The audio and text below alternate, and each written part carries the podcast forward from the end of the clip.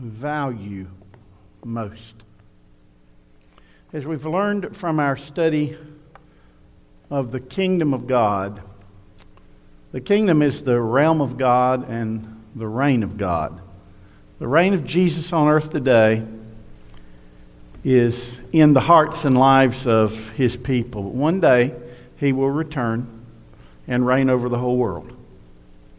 When Jesus talked about the kingdom, he was teaching primarily about the future time when he will return and rule over this whole earth. On the Mount of Olives, when Jesus was preparing to leave his disciples, he gave them the Great Commission.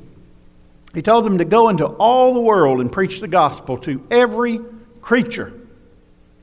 The gospel of the kingdom, the good news that you can have eternal life through Jesus Christ. Then Jesus ascended into heaven. And as his disciples were standing by and wondering, what do we do next? Luke records in Acts 1 And while they looked steadfastly toward heaven as he went up, behold, two men stood by them in white apparel, who also said, Men of Galilee, why do you stand gazing up into heaven? This same Jesus who was taken up from you into heaven will so come in like manner as you saw him go into heaven. He's coming back. The angels said to those disciples, What are you standing around for? Jesus gave your, you your orders. Go preach the gospel of his kingdom. Tell people to get ready for his kingdom. That's what Jesus shared in Matthew 25. A lesson on getting ready for his coming kingdom. Folks, these are desperate times. I was looking at that video, and that person walking through that field of grain. And all, did you notice all those stalks with all those seeds in the, the head of that grain? Did you notice that? That represents the number of lost people. Folks, we're in a sea of lost people. If I were to ask you, if I were to do a poll today and ask, send out a little card and say, I want you to write down anybody. Do you know one person? And if you know more, write them down. People that really need Jesus. They're not in church. They don't serve Jesus. They, you, their, their spiritual condition with God is in question in your mind. Could you write their names down? We wouldn't have just 50 names turned in, we would probably have hundreds of names turned in that we know because we are in a sea of lostness. A sea. We're like one boat in a sea of lostness, and they're all around us. And guess what? They're in our families, aren't they? And they're in our neighborhoods and they're in our schools, in our classrooms. They're everywhere. We have a Christian school here at Calvary. And I give them the Word of God at chapel, and they hear a Bible story. They have a Bible class every day, and I, I listen to the conversations of young people, and I watch how they respond when I have a chapel service. And even in a Christian school, many of them are not serious about God. I know they're young, but folks, when do you get serious about God? You know? Does it take the death of someone to get you serious about God? We are in a sea of lostness, and just like those waving, those heads of grain full of seeds, folks, those are people that need Jesus. And what can we do? All we can do is try to reach them. And guess what? We're just a small little number of Christians in the world today trying to get the good news of Jesus out in a sea of lostness. But if we don't do something, it's just going to get worse. That's why we need to pray, sow, and grow. Because we need to get serious about sharing the good news of Jesus. Because if we don't, it'll be too late, as Quentin said. It's going to be too late one day for people that we know. Be too late when they miss heaven. Too late. So in Matthew 24, Jesus talked about watching for the signs of his return. In Matthew 25, he talked about what to do while we watch for his return. Pray Sow Grow is about getting ready for the kingdom of Christ on earth. Pray Sow Grow. We pray that God, Jesus said, pray the Lord will send out laborers into his harvest. We pray for God to save souls. We pray that God will give us opportunities to share the good news of Jesus with someone. We sow those seeds, and when those opportunities arrive, arrive and then we grow. We grow spiritually. We grow. Then those who hear the gospel and receive it, they grow and they, we pray sow grow because that's how God's kingdom grows. It's designed, Pray Sow Grow is designed to help us develop a mindset of watching for opportunities to share the good news of Jesus to a world which so desperately needs it. It's a plan that encourages us to sow seeds of the kingdom on a daily basis. Through Pray Sow Grow, we get ready for the kingdom by helping others get ready for the kingdom. Getting ready for the coming kingdom of Christ is what we see in the kingdom parable we examined today in Matthew 25. If you have your Bibles, turn with me there. Matthew 25, as I bring you this message on Pray, Sow Grow, Kingdom Ready, Matthew 25. Would you pray with me? Father, we commit our time to you today.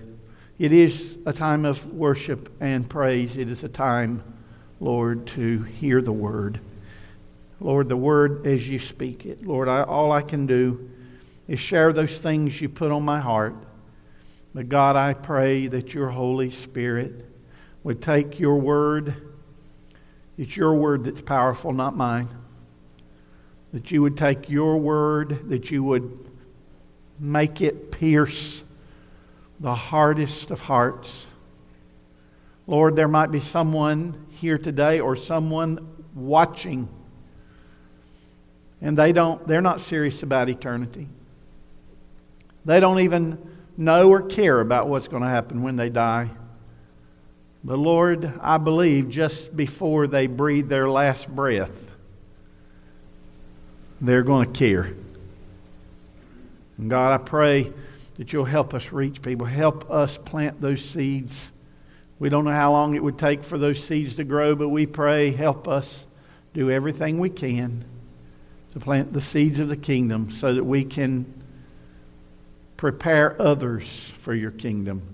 And in doing so, be prepared ourselves, we pray. In Jesus' name, amen.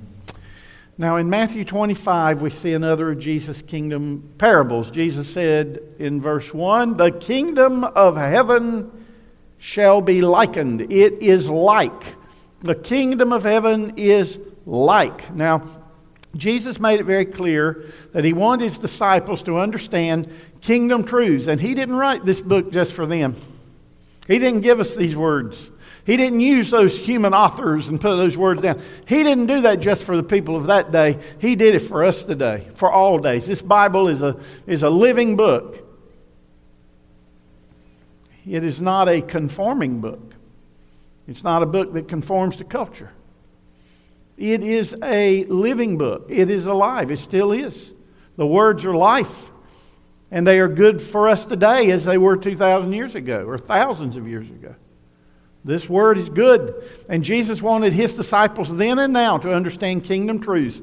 Folks, listen, in this life, with our human intellects, we have very little intellectual capability to understand the mysteries of the kingdom of God. That's right. I know some brilliant people today, some much more brilliant than myself, but there is no one who can truly grasp the incredible nature of God's kingdom. Not with these human brains. Paul said, as it is written, eye has not seen nor ear heard nor have entered into the heart of man or the mind of man the things which God has prepared for those who love him. That's why Jesus used simple stories to help his disciples understand deep kingdom truths. Just think about it for a minute. How could anybody really describe the kingdom of heaven in natural terms? I, have read stories of people who died and were brought back to life. And they tried to describe what they saw in a few moments of heaven. Have you read stories like that? I've talked to people who had, dear, who had near death experiences and saw a glimpse of heaven. And they had a very hard time describing what they saw. Why? Because what? Because God's kingdom is too magnificent, too glorious to describe in natural terms. Paul said when we think about the kingdom, it's if we are looking through a very dark glass. We can't really see through it. Or like looking in a mirror. We just, all we can seem to do is just get a glimpse of it. I think about people in my family who died. My great grandmother, who was a godly woman, when she died, they said she looked up and saw, said she saw angels my grandmother, who was, who was instrumental in me coming to Christ and being in the ministry, my grandmother, a godly woman, I loved her so much. Upon her death, I read the book of the Revelation to her right as she was dying, and her eyes that had been with that death glaze on them. She had just been that way with her mouth open, that death rattle, and that, those eyes just set all of a sudden the smile came to her face and her eyes lit up and she began to like she was scanning the sky because she saw heaven opened. Folks these we just don't know. We do not know how wonderful it's going to be in heaven. All we really can know about the kingdom is what christ jesus has told us in his word because he came from there he made it. In Matthew 25, Jesus tells us that the kingdom is like a wedding. We talked about that last week. We talked about how the church is the bride of Christ, and one day we're going to be united with Jesus. So in Matthew 25, Jesus spoke of how the kingdom is compared to bridesmaids, friends of the bride and groom who carried lighted lamps or torches to announce the coming of the groom for his bride. Look at the first part of chapter 25, verse 1. Then the kingdom of heaven shall be likened to ten virgins who took their lamps and went out to meet the bridegroom. Now, five of them were wise and five were foolish. Those who were foolish took their lamps and took no oil with them, but the wise took oil in their vessels with their lamps. Now, this picture is a little different than our wed- than our weddings today. We love weddings, weddings are beautiful, but in Bible times, you didn't have a groom standing at the altar and his beautiful brides walking down the altar to him. That's not the way it was. In, in Bible times, there was often there were often arranged marriages and they were arranged when the children were small or maybe when they were older but there was money paid between the fathers and and such as that and and then there was procession of as the bridegroom, the groom went to get his bride and take her to his home, their new home. And that was, and that ceremony had those attendants, those bridesmaids of, of which Jesus was, of whom Jesus was speaking, and, and they were carrying probably torches, maybe, maybe big lanterns, probably torches, uh, but it was light. They were lighting way, so it was evening. Evening. Or, and, and so the cry was going out, Behold, the bridegroom's coming. And in Bible times, a lot of times the bridegroom was delayed, but the cry would go out and they'd still sit around for an hour or hour or two and wait on him. But then they, there was that procession of light as the, as the, the bride and groom went together as he came to get his bride, and they went together to their new home, and that's the, the symbol, that's the picture Jesus is giving us here. And according to Jesus, there were 10 bridesmaids, and five were wise enough to prepare their lamps with oil, and five were foolish and, and not prepared. Look at verses 5 through 10. But while the bridegroom was delayed, and, and oftentimes they were, you know, uh, uh, they all slumbered and slept. Well, they fell asleep in the wedding party. And at, at the midnight cry, wow, at midnight a cry, my goodness, now it's midnight.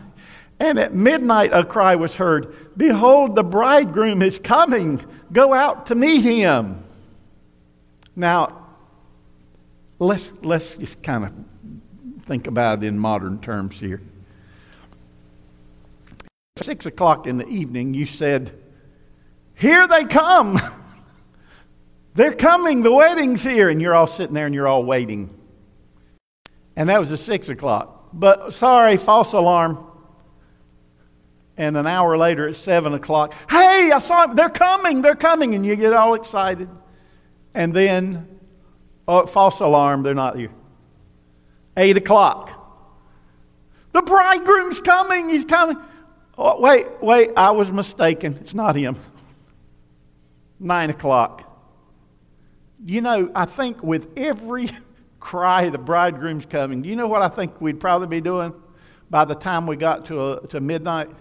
We'd be going, sure, sure. You probably wouldn't be so perky. And that last call, and that's what happened here.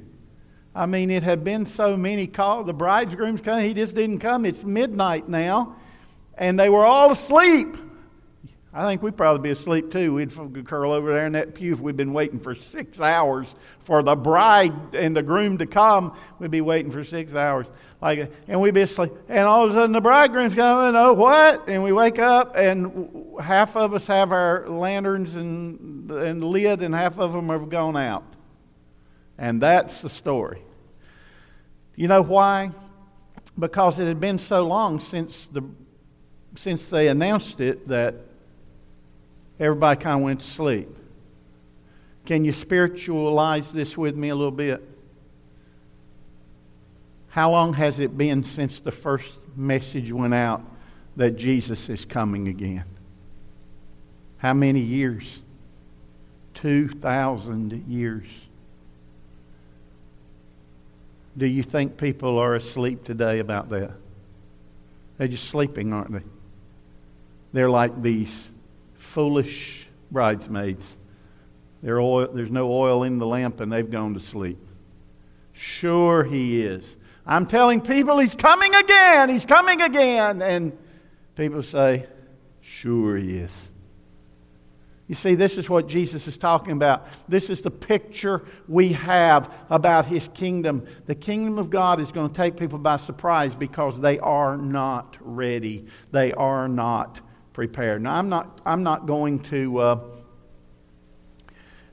I'm not going to expand upon this passage uh, at this moment, but Jesus is saying it is absolutely necessary, absolutely necessary to be prepared for his kingdom. And at midnight the cry was heard Behold, the bridegroom's coming, go out to meet him. Then all those virgins arose and trimmed their lamps. And the foolish said to the wise, Give us some of your oil, for our lamps are going out. But the wise answered, saying, No, lest there should not be enough for us and you, but go rather to those who sell and buy for yourselves. Well, it's midnight. Well, they went out and they tried to buy oil, and while they went to buy, the bridegroom came, and those who were ready went in with him to the wedding, and the door was shut. Now, again, we must be prepared when He returns, and He is returning. If we're not prepared inwardly with our lamps burning, we will not enter into that wedding union. Now, in the Bible, oil was symbolized, oil symbolized the Holy Spirit. And therefore, if we're going to be ready when Christ returns, we certainly must have the Holy Spirit living within us. Paul said, You are not in the flesh, but in the Spirit, if indeed the Spirit of Christ dwells in you. If anyone does not have the Spirit of Christ, he is not his. Uh, it is absolutely necessary we receive Jesus into our lives and have his Holy Spirit dwelling in us if we're going to be his bride and enter his kingdom. So we must be prepared inwardly for his kingdom. We must be prepared spiritually for his kingdom. But the next part chapter, of chapter 25, the, this passage, the next part talks about how we, his people, show evidence of being prepared for his kingdom through the good use of what he has given to us in this life. If we are prepared inwardly for his kingdom, then we're going to want to be prepared outwardly. Now, now stay with me a little while. No sinner is ever saved to sit back idle when it comes to the kingdom of God. A saint of God is a servant of God. A Christian is a Christ follower. And Christ Jesus spent three years of hard labor working as hard as he could to prepare others for his kingdom. And that is what we must do. That's our calling. If we are his faithful servants, if we're really Christ followers, we will be doing His work in this life to get others ready for His kingdom. And that's what we see in this kingdom parable. What we must do while we wait for His Lord's return, our Lord's return, and it is not go to sleep on the job. That's right. Verses 14, 15. For the kingdom of heaven is like a man traveling to a far country who called his own servants and delivered his goods to them, and to one he gave five talents, to another two, and to another one, to each according to his own ability. And immediately he went on a journey. Now, uh, let's look at this kingdom passage, it's the truths Jesus wants to teach us. First, let's think about it. Let's get our wheels, spiritual wheels turning here. Who is the man who went on a long journey? Who do you think Jesus is referring to? Himself, Jesus is the one who went on a far, a long journey. Who are his servants? That's people, people everywhere, people like you and I. How long was the master going to be away from his servants? Did he tell them? No, he did not. But for us, how long has it been? 2,000 years, right? What did the master give to his servants? Talents, his treasure, his goods. A talent, he, Jesus called them talents. A talent was a large sum of money. It was equal to about 15 years of wages. Now, think about that for a minute 15 years of wages. What, what would that be? Uh, you know, a million dollars? So, did the master give the money to his servants to keep for themselves or to use? What do you think? To use. Because it was, whose treasure was it? It was the master's treasure. Did the treasure belong to his servants? No. Are you with me here? The, bride, the bridegroom's coming. Wake up. No, he didn't give it to give his money to those servants so they could go use it or go do whatever they wanted to do with it. He gave it to them to use for him because it was still his treasure. And what did the man expect his servants to do with his good, his goods? He wanted them to work and invest and return back to him more than they received. Notice that he gave to each according to his ability to use his treasure. The master expected a return. He expected his servants to take what he had given them and upon his return have something to show for their work. So, why was that so important? It was not because the master needed more money when he returned, it was because each servant returned, listen to me, what each servant returned would be a measure of their respect for and faithfulness to his master. So, what each servant gave back would be tangible proof that that servant had obeyed his master.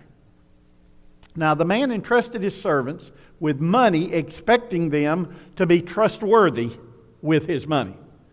To one servant, he gave five talents, like, you know, $5 million, something like that. To another, two talents, like $2 million. And to the third servant, he gave one talent, each according to what his master knew he was capable of doing. Now let's look at this in a spiritual light again. Let's think about ourselves here. This is what Jesus wants us to do. He wants us to put ourselves in this parable. So let's think about it. The Lord Jesus knows his servants. He knows our strengths, he knows our weaknesses. The Lord Jesus knows exactly what our future holds because he has a future plan for our good. The Lord does not just have a kingdom plan for the world, the Lord has a kingdom plan for you and you and me. God's plan for us in this life is getting us ready for kingdom life in the future. In fact, anything He calls us to do now has future kingdom implications. We're not just working for the here and now, folks, we're working for kingdom rewards. Are you still with me? Jesus said, Don't lay up treasure on earth where moths eat and rust corrupts, but lay up your treasures in where? Where? I can't hear you. Where? Heaven. Heaven. So, when we are looking at this passage, we are seeing how Jesus is telling us, You, my servants, it's not about what goes on down here. This life is like a vapor, it's going to appear and vanish very quickly. The most important treasure is not here. Where is it, folks? In heaven, in His kingdom. Kingdom treasure. And that's what Jesus is saying. So put yourself in the place of one of these servants and think about your service for your king and see where you line up with one of these three servants. Let's examine it a little, long, little more. Verse 16. Then he, the servant, who had received the five talents, went and traded with them and made another five talents. He invested and made another five talents. Now he had five. He invested, he made five more. How many does he have? Ten. All right, stay with me now. But he who had received, and likewise he who had received two talents invested, and he gained two more talents. How many does he have? Four. But he who had received one talent went and dug in the ground and hid his Lord's money. And so he had one talent, and how much did he gain? So what did he have left? One, just what his master had given him, but nothing more. So, which servant are you? Because all of us are there, folks. We're all there. You're there. You're there somewhere. Let me tell you something. The Bible says He's the master, He's the Lord of all. The earth is the Lord's. Read, read Psalm 24 1 with me. Let's move the slide, please. You ready? The earth is the Lord's. Read it with me. Come on, read it. The earth is the Lord's and all its fullness, the world and those who dwell therein. Who does it all belong to? The Lord. Let's read the next one Psalm 100. Ready? Make a joyful shout to the Lord, all you lands. Serve the Lord with gladness.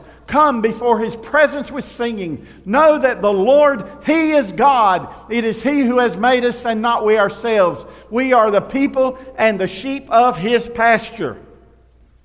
This is a call for all people, all nations, to serve the Lord. Now, will all people serve the Lord? No. Many people will reject the Lord. But who does the call go out to? Who are real who did God create to be his servants? Everybody. Everybody.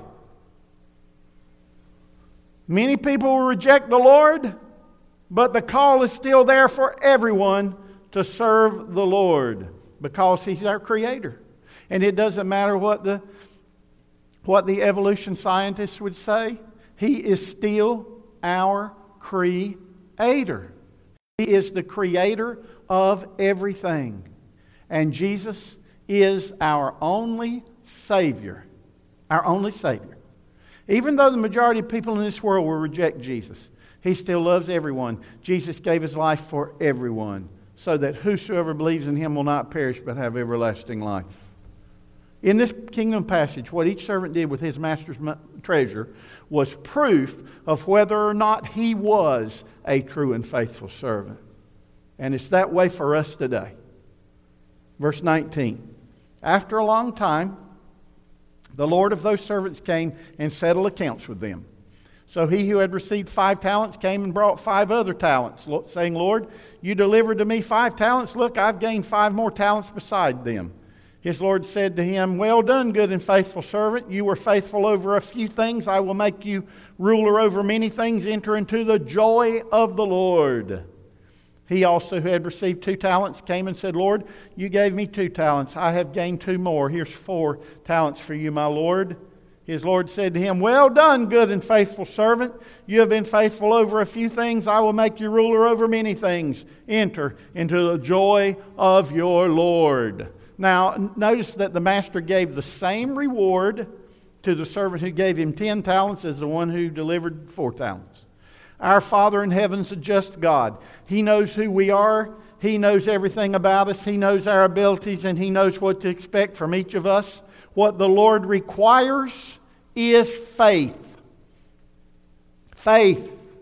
Let me tell you something. It takes faith to believe that Jesus died on the cross and shed his blood to pay our sin debt and offer us forgiveness. It takes faith to believe that Jesus rose from the dead and lives to give us eternal life in heaven when we die. It takes faith to believe that this same Jesus will one day return and bring his kingdom reign to this earth. It takes faith to be a faithful servant of Jesus Christ and live a Christian life that pleases him when we are surrounded by so much darkness, evil, and unbelief. It takes faith. It took faith for these two servants to use all their master's money, not for their purposes, but for his glory. Faith is willing to take a risk for the kingdom of God. Faith is willing to say, I will give up everything for the glory of my Savior. And that's what great men and women of God have done down through the ages. Paul said in Philippians 3 8, Yet, yea, I, indeed, I also count all things lost for the excellence of the knowledge of Christ Jesus my Lord, for whom I have suffered the loss of how many things? All things and count them as rubbish that I may gain Christ. Every person who has ever followed Jesus had to, has had to put his own interest behind for the glory of God. Folks, we cannot claim to be the servants of Christ and act like lords of our own lives. To really know Jesus and serve Jesus, we must be willing to surrender all to Jesus. Jesus said, If anyone, stay with me now, if anyone desires to come after me, let's change the slide, please. Jesus said, If anyone desires to come after me, let him deny himself and take up his what? How often? Daily. And follow me. Assuredly, I say to you, Jesus said, There is no one who has left house or parents or brothers or wife or children for the sake of the kingdom of God who will not receive many times more in this present time and in the age to come what? Read it. Come, what's he getting? What are you getting if you are a faithful servant of Jesus? What are you getting? Eternal life. What's your greatest treasure, folks? Following Jesus, listen, is not easy, especially when the world around us is following the devil. This evil world, if this evil world crucified Jesus, what do you think they would do to you if they could? That's right, they'd crucify you. Satan has control of this world, and he's doing everything he can to destroy anything that has to do with Jesus around you. Remember several years ago? How many of you remember when they tried to take Merry Christmas out? Remember that? You remember? When the little public school up here, not far from this church, where they removed all anything Christmas carols that had anything to do with Jesus. You remember? Anything. Couldn't do, couldn't sing them, couldn't, couldn't sing Silent Night, couldn't do anything like that. Principal removed it. Huh? Do you remember that? And, and they took all down, all the Merry Christmas. But then it started coming back, and people, I noticed this Christmas, I was saying Merry Christmas to everybody I could say it to. And they were saying it back. And even on the TV, they were starting to say, Merry Christmas again. Folks, Satan wants to do away with anything that has to do with Jesus. He wants to blind the world to Jesus. He, he has so frightened and discouraged Christians that most are afraid to say anything about God in public. You might be one of those people. We need to start thinking again about who we really serve. Jesus took the cross with all its suffering. Can we not endure a little ridicule or embarrassment? I think we can. So, what's the worst something? Some, some, what is the worst thing that's going to happen to you if you say to somebody, you know, Jesus loves you? What's the worst thing? They might say, "Ha! I don't believe in Jesus." And, and how bad, how painful is that? That's not painful, folks. Might be a little embarrassing. You, what would I say? I'm sorry you feel that way. He still loves you. Folks, listen. We are so. Can I just say it? We're just a bunch of wimps. We're just a bunch of sissies. We're not serious about it. We're not serious. You can tell that from how many people that are church members that actually attend a church anymore. We are so weak. And it's time to get strong. Now, I'm not saying that about everybody. There's some people really strong in their faith. Thank God there are. You're one of the few. You're one of the few. We are so spiritually weak, and it's never going to change until we start standing up and charging the gates of hell with the gospel of Jesus Christ. It's never going to happen until we start bringing Jesus back into the public. It's not going to happen until we start talking about Jesus. That's why we do this live stream all over the world. I want to tell people about Jesus. I'm not ashamed of Jesus. But I want to not just tell them on a live stream and tell them to you at church. I want to go up to the drive through window and I want to order a burger and a sweet tea and I want to say, hey, Jesus loves you. I want to go to the grocery store, and when I'm checking out, and that poor old cashier is just overwhelmed at Walmart. I mean, can you imagine what it would be to be a cashier? I mean, just overwhelmed, and you get and you get people fussing at you or something. Okay? And I just want to say, I hope you have a blessed day. Jesus loves you. I want to answer one of those telemarketing calls when they're trying to sell me something, and, and I just hate those calls. I hate them, you know. But I want to be able to take that phone and I want to say, hey, after they give their spiel, say, thank you for sharing that great news with me. Can I share some great news with you? Folks, it's time to start thinking like this. It's time to be serious servants and not sissy servants. These two servants had something to show for their faith. True faith has something to show for it. James said, faith by itself, if it doesn't have works, is dead. But someone will say, You have faith, I have works. Show me then your faith without your works, and I'll show you my faith by my works. There's no such thing as a secret servant of Jesus Christ. When we serve Jesus, we live for Jesus. Like the two servants in our story, they invested not just his money, but they invested their lives for the master. Think about it. When they doubled the money, they could have taken the, the profit they made and they could have run away with it or something. Or they could have just given it back, given the principal back to the master. Said, Here you go, master, you gave me five. I know I really made ten, but here's your five back, master. They could have done that, but they didn't. They had faith in their master. Their faith in their master was stronger. They invested his money because they had given their lives to serve him. They returned all the profit to him, all the glory, because they had given their lives to him. And they loved him and honored him. God has given you great treasures, hasn't he? Great treasures in this life. How have you used what he has given you? How have you, you used what God has given you for his kingdom and glory? How much do you love and honor Jesus? You love him enough to give him 10% of what you have? Do you love him enough to give him 20% of what you have? Do you love him enough to give you to give him 2% of what you have? Just think about how much of your time, treasure, and talents are given to Jesus and how much are kept by you, and that'll be a good measure of your faith in him and his kingdom. There are people who go to church, they don't give a dime to support the work of the church. Isn't that amazing? I don't know who people how much people give. I never look. I don't want to know. But how sad it is. I knew somebody like that. I knew somebody yeah, they made a million dollars a year, and they said, you know, I, the, the, the church he went to it sent him a card, a pledge card, and wanted to know, Donnie wanted to know how how much, you know, if I would pledge to give this much to the church. And uh, Donnie, they're asking me to give a thousand dollars. I gave five hundred. Isn't that enough? Make a million dollars a year. I said, you ought to be ashamed of yourself. I told him so. You ought to be. Is that how much God's worth to you?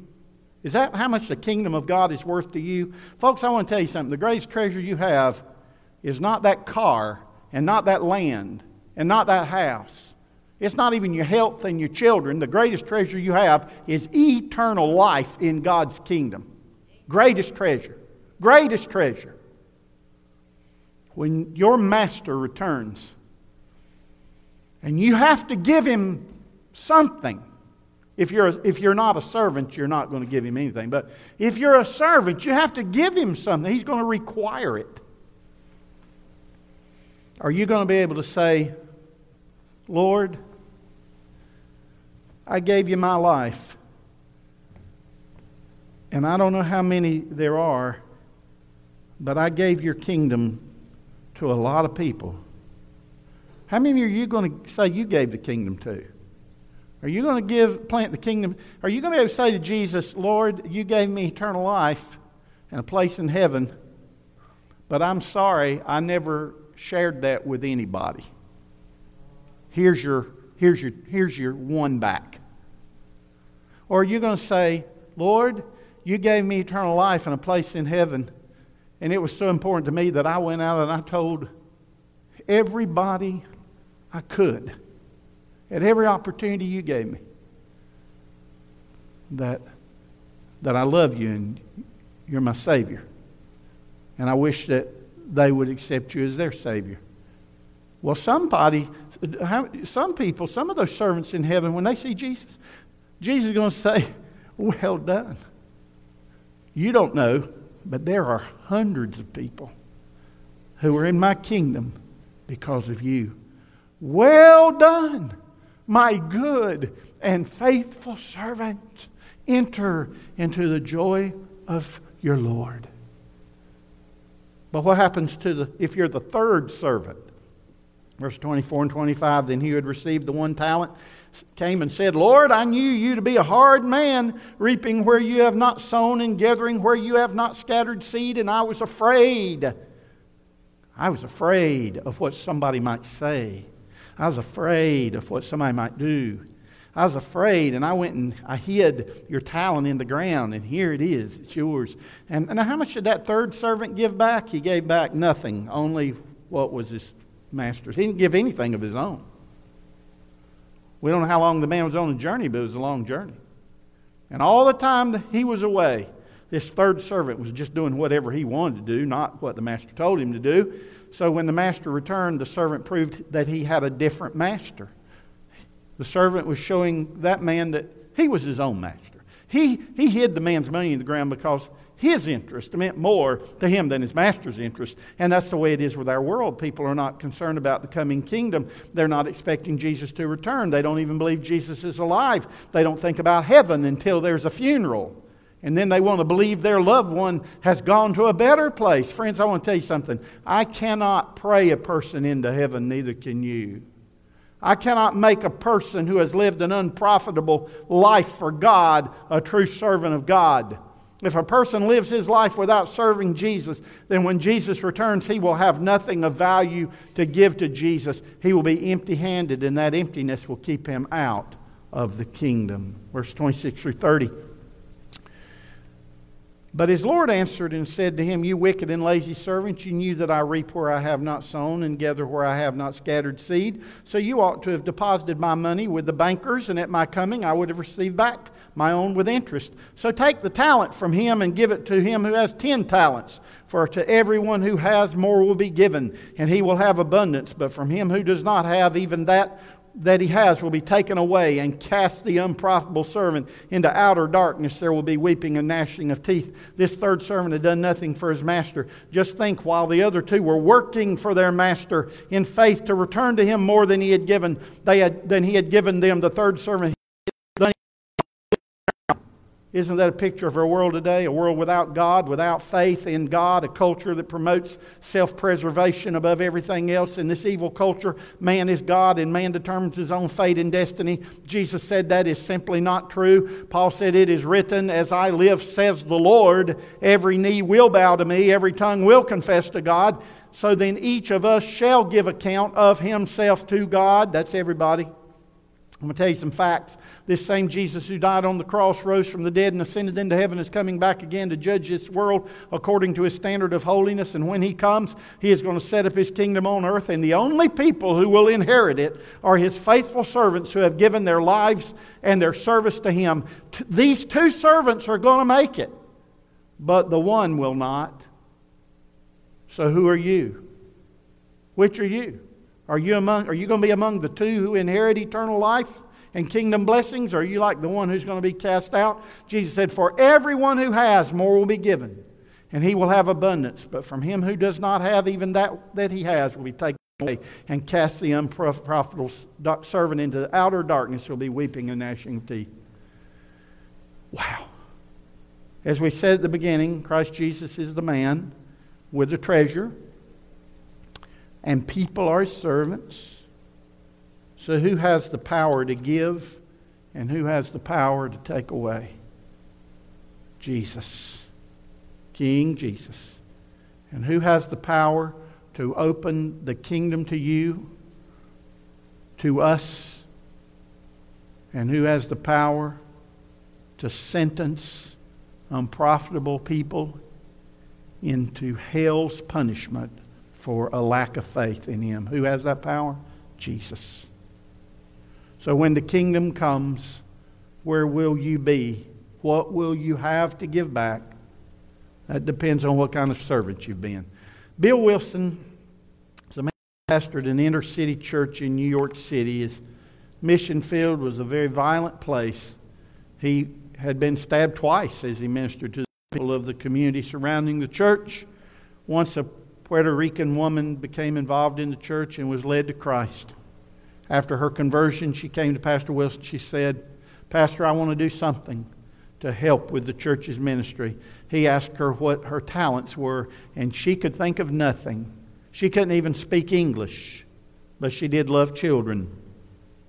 So he put her as one of the church's he put her on one of the church's buses that went into the neighborhoods and transported kids to church. And every week she performed her duties. She would find the worst looking kid on the bus, put him on her lap, and whisper over and over the, the only words she had learned in English I love you, Jesus loves you. I love you, Jesus loves you. Well, after several months, she became attached to one little boy in particular the boy didn't speak. He came to Sunday school every week on the bus with his sister, and he sat on the woman's lap, but he never made a sound. Each week she would tell him all the way to Sunday school and all the way home, I love you and Jesus loves you. I love you and Jesus loves you. One day, to her amazement, this little boy turned around and stammered, I, I, I, I love you too. And then he put his arms around her neck and gave her a big hug. That was 2.30 on a Sunday afternoon. At 6.30 that night, he was found dead. His own mother had beaten him to death and thrown his body in the trash. I love you, and Jesus loves you. Those were some of the last words this little boy heard in his short life from the lips of a Puerto Rican woman who could hardly speak English, but who would faithfully serve her Lord. This woman gave her one talent to God. Because, and because of that, a little boy who never heard the word love in his home experienced and responded to the love of Jesus Christ. Would you bow with me? What are you doing for Jesus? What are you going to have to give him when he returns? When the kingdom comes, what will you be able to offer back to your king? To the one who gave everything for you?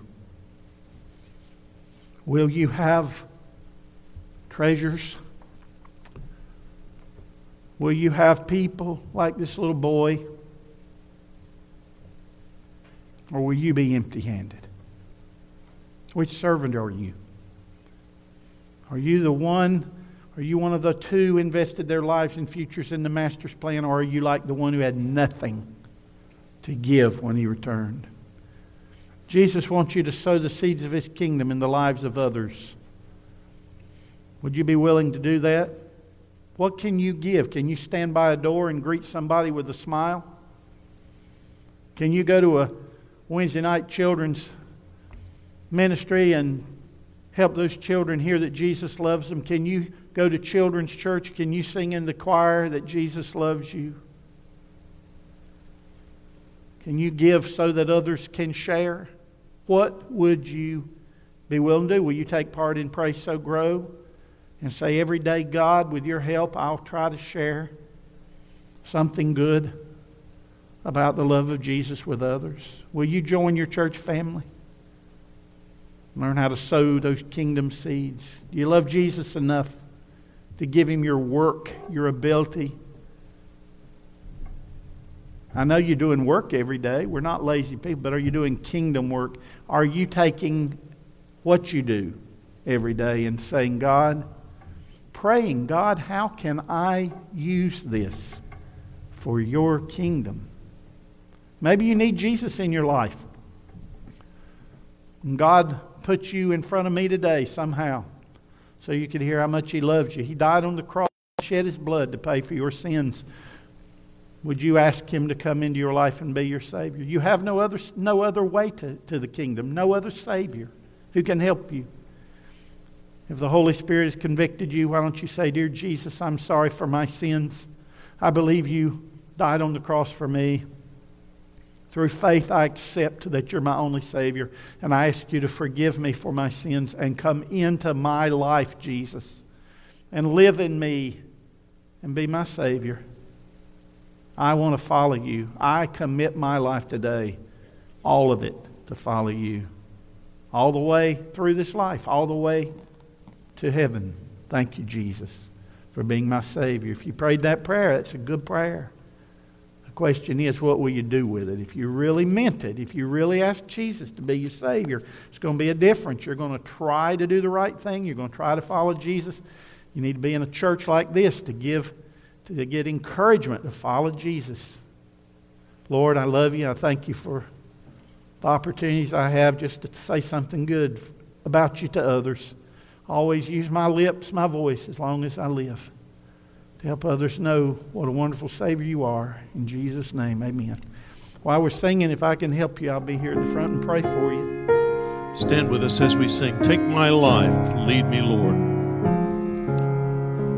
Take my life, lead me, Lord.